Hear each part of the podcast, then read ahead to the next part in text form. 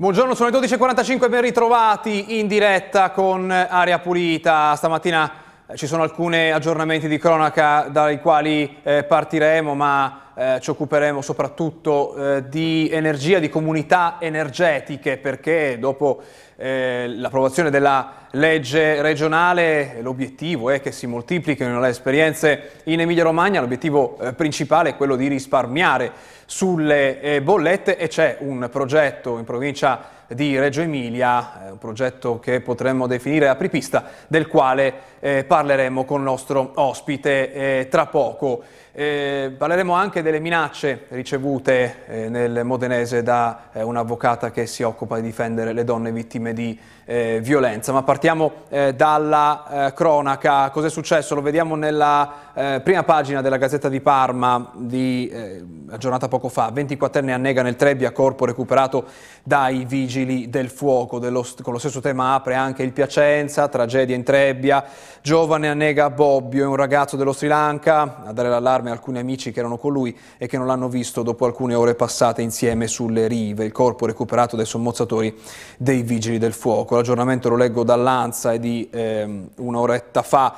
Il corpo di un 24enne è stato recuperato stanotte nelle acque del fiume Trebbia, Bobbio, in provincia di Piacenza. Il giovane originario dello Sri Lanka è annegato nel tardo pomeriggio di ieri mentre insieme ad altri amici stava trascorrendo la giornata in riva al fiume. Proprio gli amici, non avendolo più visto, hanno allertato i soccorsi sospettando che potesse essere finito in acqua.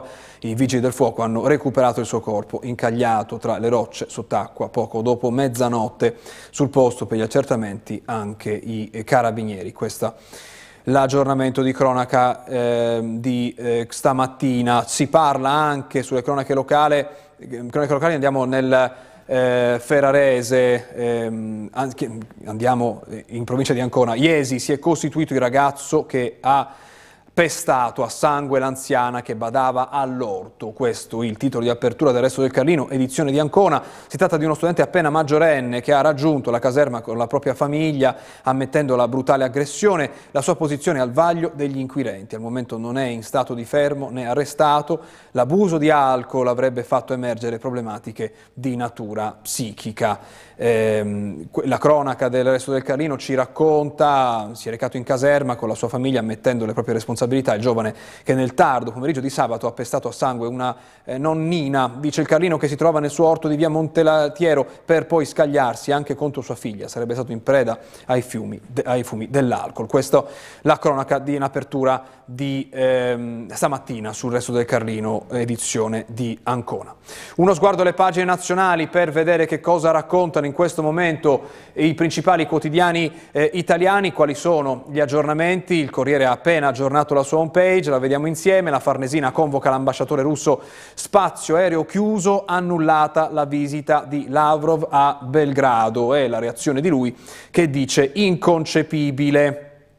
Questo è l'aggiornamento di eh, poco fa dal Corriere della Sera. Invece Repubblica eh, apre con un'altra vicenda, eh, si parla della direttiva europea sul salario eh, minimo, eh, che cerchiamo di mostrarvi il titolo coperto dalla pubblicità, ecco qui, eh, salario minimo arriva la direttiva nel, nell'Unione Europea, i tempi per recepirla in Italia, cosa cambierà, come funziona in Europa, appunto si parla di salario minimo, tema che oggi affrontano parecchi eh, quotidiani eh, nazionali. Eh, andiamo adesso ehm, all'aggiornamento che ha appena fatto il Corriere, siamo entrati nella pagina, Ucraina-Russia News sulla guerra eh, di oggi, è la, è la, pagina in continuo eh, aggiornamento, avete sentito eh, il titolo di eh, poco fa, sulla visita eh, di Lavrov, eccolo qui, 12.32, eh, il ministro degli esteri russo Lavrov ha condannato come inconcepibile la situazione creatasi in relazione alla sua visita in Serbia, resa impossibile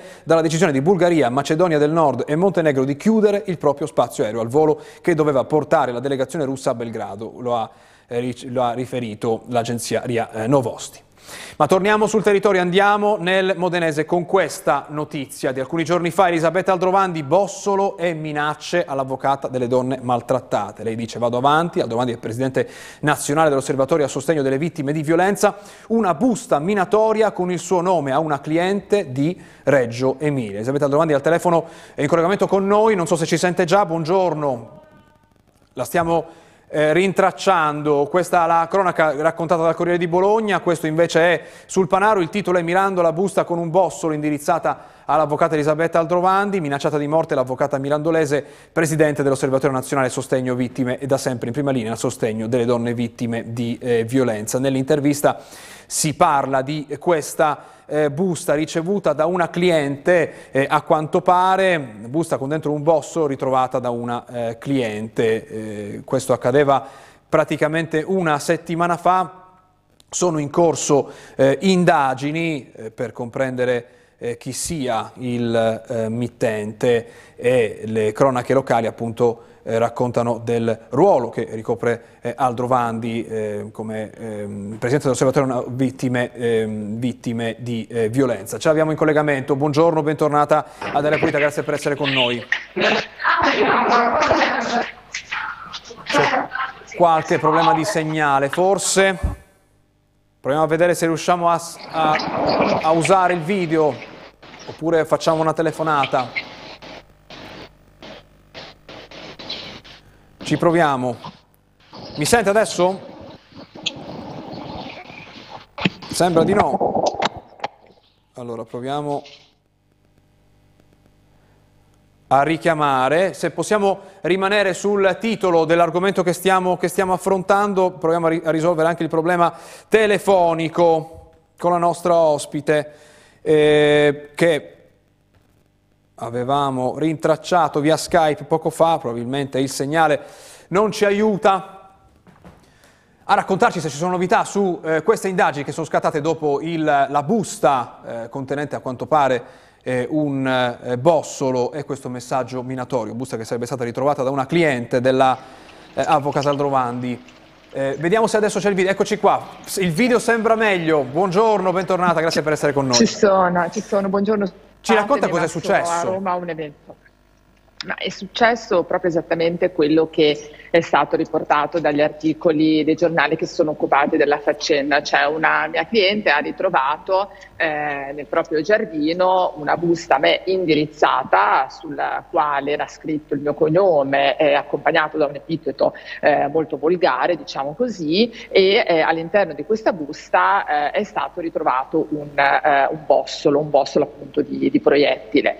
chiaramente io ho presentato immediatamente la eh, e eh, le forze dell'ordine hanno intrapreso subito eh, le indagini più opportune allo scopo di cercare di identificare il responsabile di questo vile gesto, per non dire di questa minaccia chiaramente aggravata, perché ovviamente eh, si tratta di, eh, di, un reato comunque eh, di natura intimidatoria, molto grave ovviamente.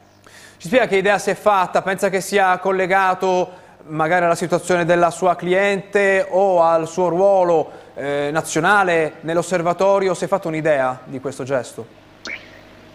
Ma guardi, allora ci sono ovviamente eh, degli indizi che portano a uh, poter ritenere che vi sia un'identità eh, nella persona che ha posto in essere questo gesto, anche se ovviamente è troppo presto per potersi sbilanciare. È logico che comunque eh, diciamo, le, le, battaglie che eh, giornalmente porto avanti a favore delle vittime di reati violenti, il fatto che questa mia cliente comunque abbia a più riprese, in più sedi denunciato comportamenti intimidatori e eh, violenti eh, a suo carico possono far pensare effettivamente che vi sia un collegamento, anche se eh, oggettivamente diciamo, il caso in questione sembra proprio collegato ehm, al, alla, al, caso, diciamo, alla posizione che sto gestendo eh, per conto di questa, di questa cliente.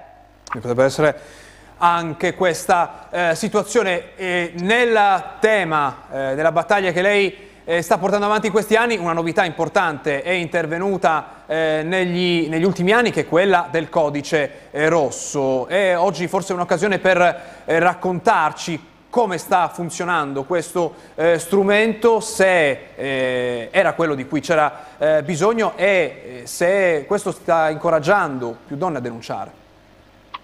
Sicuramente il codice rosso è uno strumento molto importante che fornisce una tutela anticipatoria per le vittime, per coloro che denunciano atti persecutori, violenza sessuale e maltrattamenti in famiglia. In cosa consiste? Nelle 72 ore successive a quando il pubblico ministero acquisisce il fascicolo contenente la denuncia, la persona che ha denunciato viene riascoltata allo scopo di verificare l'opportunità di adottare provvedimenti limitativi della libertà nei confronti della persona denunciata. È molto importante perché noi abbiamo visto che purtroppo a volte reati come lo stalking piuttosto che come maltrattamenti in famiglia rappresentano l'anticamera di delitti molto più gravi e irreparabili come l'omicidio in ambito domestico. Quindi la denuncia è fondamentale per cercare di avere di fronte a reati molto gravi e che possono essere prodromici di delitti appunto irreparabili una tutela efficace e soprattutto immediata.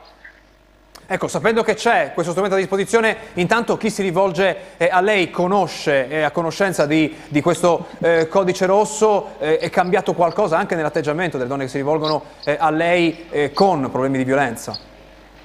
Eh, assolutamente è cambiato l'atteggiamento, sono aumentate moltissimo le denunce per questo genere di reati, è chiaro che non sempre le forze dell'ordine, le autorità giudiziarie riescono a intervenire eh, con la dovuta tempestività, ma questo fa parte purtroppo eh, di un sistema giudiziario che è fatto da esseri umani e quindi talvolta può sbagliare, però è anche vero che se non si denuncia, si rinuncia a priori ad avere la possibilità di una tutela.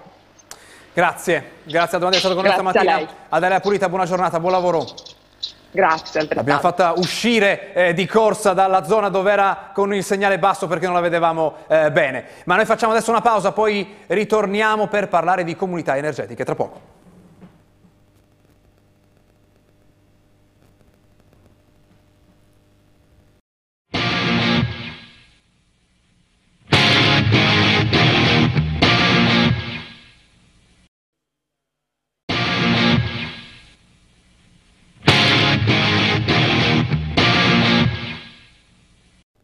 Rieccoci qua, torniamo in diretta, sono le 13. Stamattina cerchiamo di capire che cos'è e come funziona una comunità energetica. Perché? Perché in Emilia Romagna, poche settimane fa, è stata approvata una legge regionale che vuole regolamentarle, incoraggiarle, eh, perché l'obiettivo, eh, come tutti sappiamo molto bene, è provare ad abbattere i costi della eh, bolletta. Eh, vediamo insieme qualche titolo prima. Intanto do il benvenuto al nostro ospite. Buongiorno a Marco Corradi, presidente Buongiorno. di Acer Reggio Emilia. Grazie per essere con noi. Grazie a voi.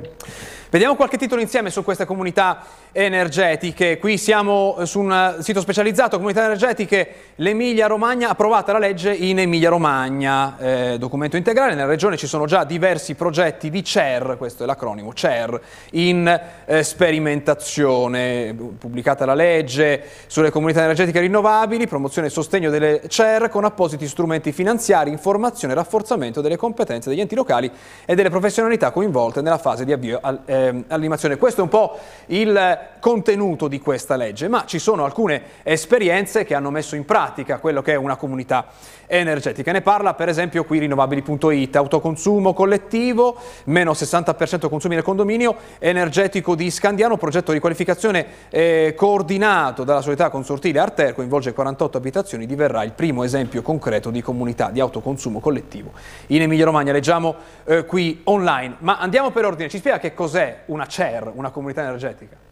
Ma nel caso specifico nostro ovviamente stiamo parlando di una comunità energetica che eh, di carattere condominiale, perché ci sono anche altri tipi di comunità energetiche, ma di, eh, di soggetti che si mettono insieme, che costituiscono anche un'associazione. Nel caso nostro invece è la tipica comunità energetica eh, di carattere condominiale.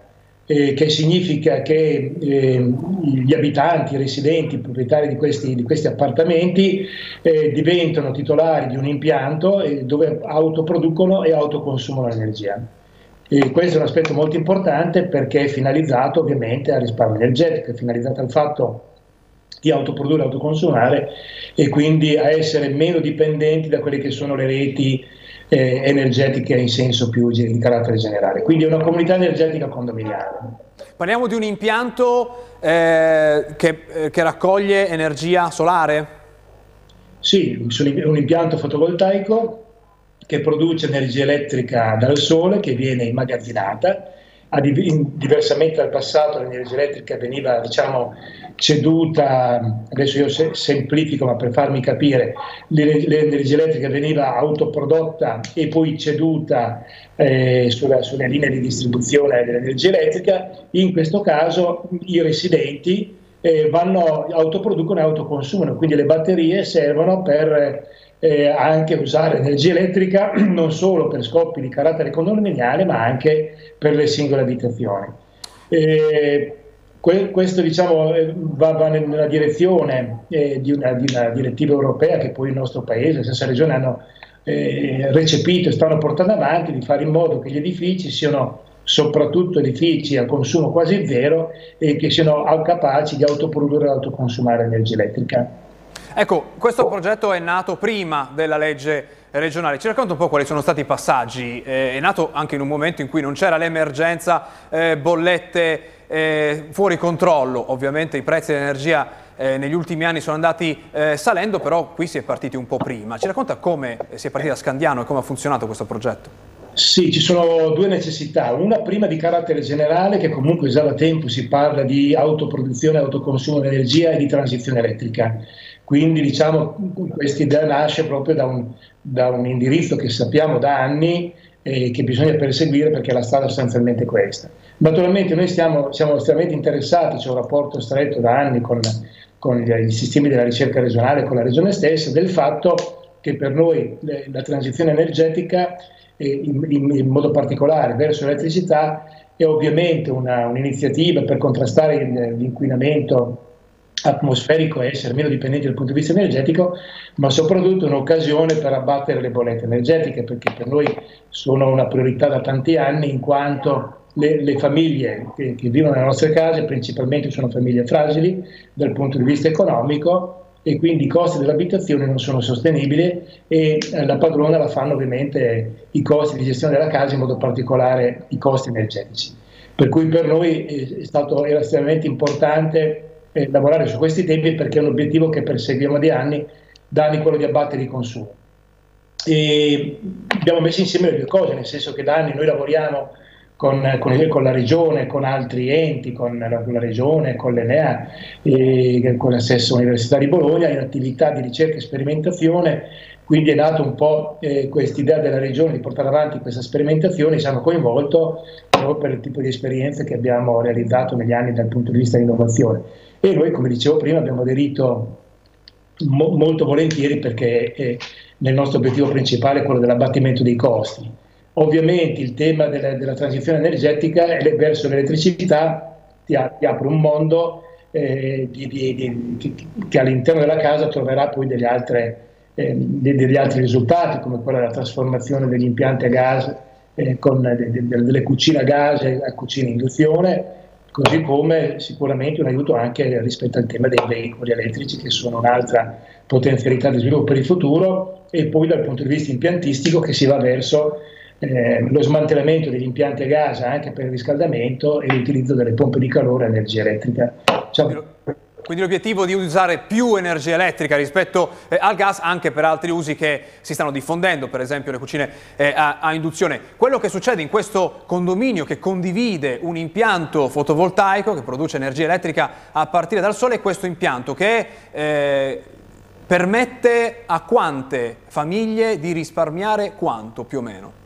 Ma noi, le, famiglie che vivono in questo fabbricato sono, sono 48, quindi il risparmio complessivo noi lo valutiamo mettendo insieme eh, non solo la parte della bolletta dell'energia elettrica, ma in senso generale nella riqualificazione del fabbricato che, perché naturalmente adesso noi stiamo ragionando sulla comunità energetica, ma come dicevo prima l'obiettivo nostro, è, che è un obiettivo anche della Commissione europea e, della Regione, quello di riqualificare il patrimonio edilizio esistente, quindi mettendo insieme la riqualificazione energetica degli edifici, quindi l'installazione di, di, di, di serramenti adeguati, di, eh, la riduzione dei cappotti, eh, così come la sostituzione dell'impianto, dell'impianto termico, unitamente all'autoproduzione e all'autoconsumo porteranno a una riduzione dei consumi di almeno il 50%. Dopodiché ci sarà sicuramente anche un'evoluzione tecnologica nel settore dell'edilizia che potrebbe portare anche degli abbattimenti dei consumi che possono arrivare fino all'80%.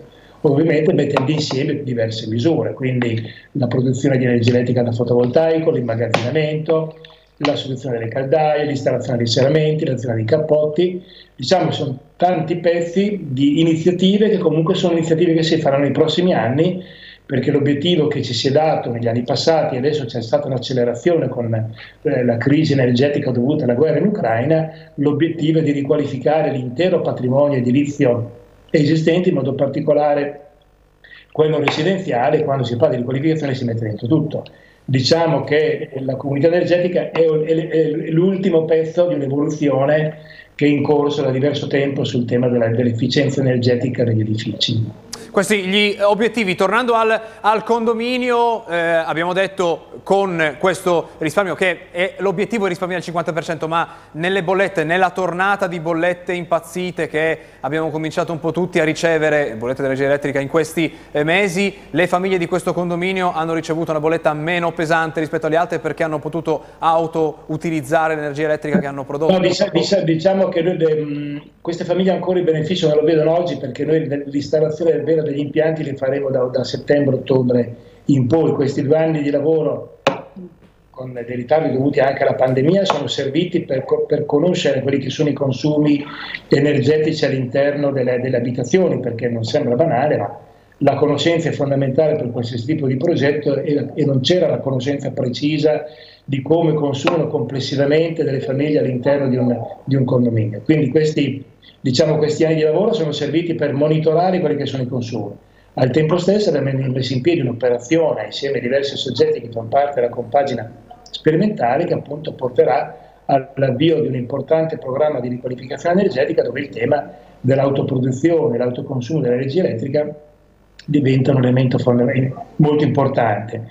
E perché dico questo? Perché comunque anche dimensionamento, il dimensionamento di un impianto non è banale, non è che uno può inventarsi dall'oggi al domani che tipo, che, qual è la dimensione di un impianto del genere, lo si fa attraverso un sistema di monitoraggio che ci ha permesso di conoscere molto meglio appunto la realtà dell'uso di quelli che sono gli impianti, di come le persone vivono all'interno del fabbricato e ci ha consentito di, di, di preparare una progettazione più puntuale, oltre al fatto di stabilire anche quali saranno le regole dell'autoproduzione e dell'autoconsumo all'interno del condominio, perché naturalmente essendo un condominio poi ci sono delle regole che vanno condivise per come si va a beneficiare eh, sia de, de, dell'uso dell'energia sia degli incentivi che arriveranno eh, in modo particolare dallo Stato. Ecco, tutto questo è partito quando ancora la legge regionale non c'era. Eh, questa, questo testo, questa legge che è stata approvata in un'esperienza che dovesse partire oggi, eh, domani, un'esperienza come la vostra potrebbe fare la differenza, potrebbe magari ridurre i tempi per eh, tutta la fase preliminare prima di poter partire a condividere questo impianto?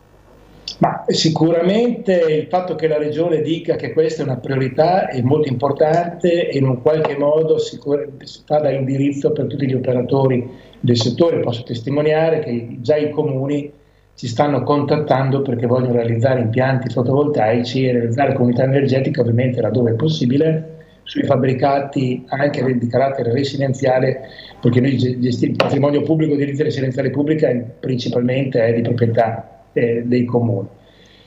Poi eh, una volta e, una volta che la Regione ha dato attuazione a questa iniziativa di legge, sicuramente con delle risorse, perché la legge parla di risorse, è chiaro che questo aiuta, perché eh, aggiungendo risorse rende più fattibili quelli che sono sicuramente gli interventi. Qual è il primo passaggio che consigliate ai comuni che vi stanno contattando, che vi stanno chiedendo? Qual è il passaggio fondamentale che avete intrapreso voi e che state indirizzando gli altri, gli altri condomini che vi contattano a intraprendere?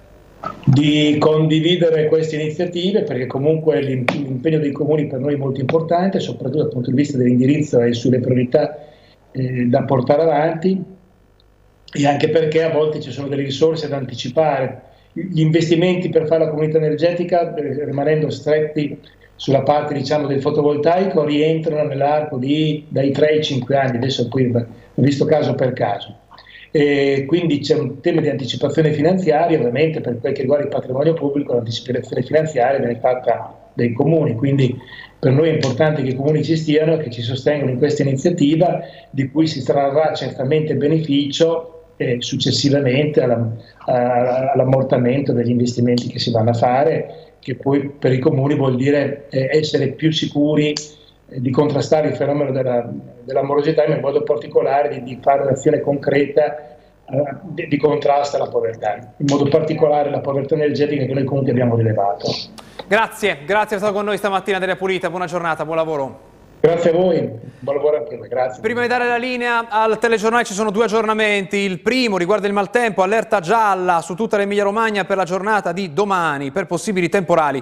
Lo fa sapere l'ARPA e spiegando che eh, già dalle prime ore della mattinata di domani sono previste condizioni favorevoli allo sviluppo di temporali anche di forte intensità con possibili effetti e danni associati in spostamento da ovest verso est. Nel pomeriggio, dice ancora l'ARPA i fenomeni tenderanno a persistere sulla parte di pianura centro-orientale, mentre nelle successive 48 ore le condizioni dovrebbero essere stazionari. Questa l'allerta gialla su tutta l'Emilia Romagna eh, pubblicata poco fa da eh. E, eh, c'è anche un comunicato di eh, poco fa eh, che riguarda il lavoro degli agenti della Polfer, eh, un comunicato di pochi minuti fa, alla Polizia Ferroviaria di Bologna mancano le radio portatili. Lo segnala il sindacato SIULP con una nota del segretario provinciale Landino che dice come organizzazione sindacale abbiamo sempre cercato di dare il nostro contributo affinché il lavoro delle colleghe e dei colleghi si svolgesse nel miglior modo possibile, con le tutele necessarie. Proprio in questa direzione abbiamo segnalato qualche mese fa l'assurda situazione che insiste presso il settore operativo di Bologna Centrale, afferente la mancanza di sufficienti apparati radio ed evidenziando che le batterie sono difettose, molte guaste, per cui all'improvviso fanno spegnere gli stessi apparecchi anche nel bel mezzo di una comunicazione in una fase operativa. Questo quanto dice il eh, sindacato eh, nella nota eh, pubblicata poco fa, ripresa eh, dalle agenzie. Noi dobbiamo dare la linea adesso al telegiornale. Grazie a Massimo Mingotti e a Matteo Righi in regia. Ci vediamo domani a tutti. Buona giornata.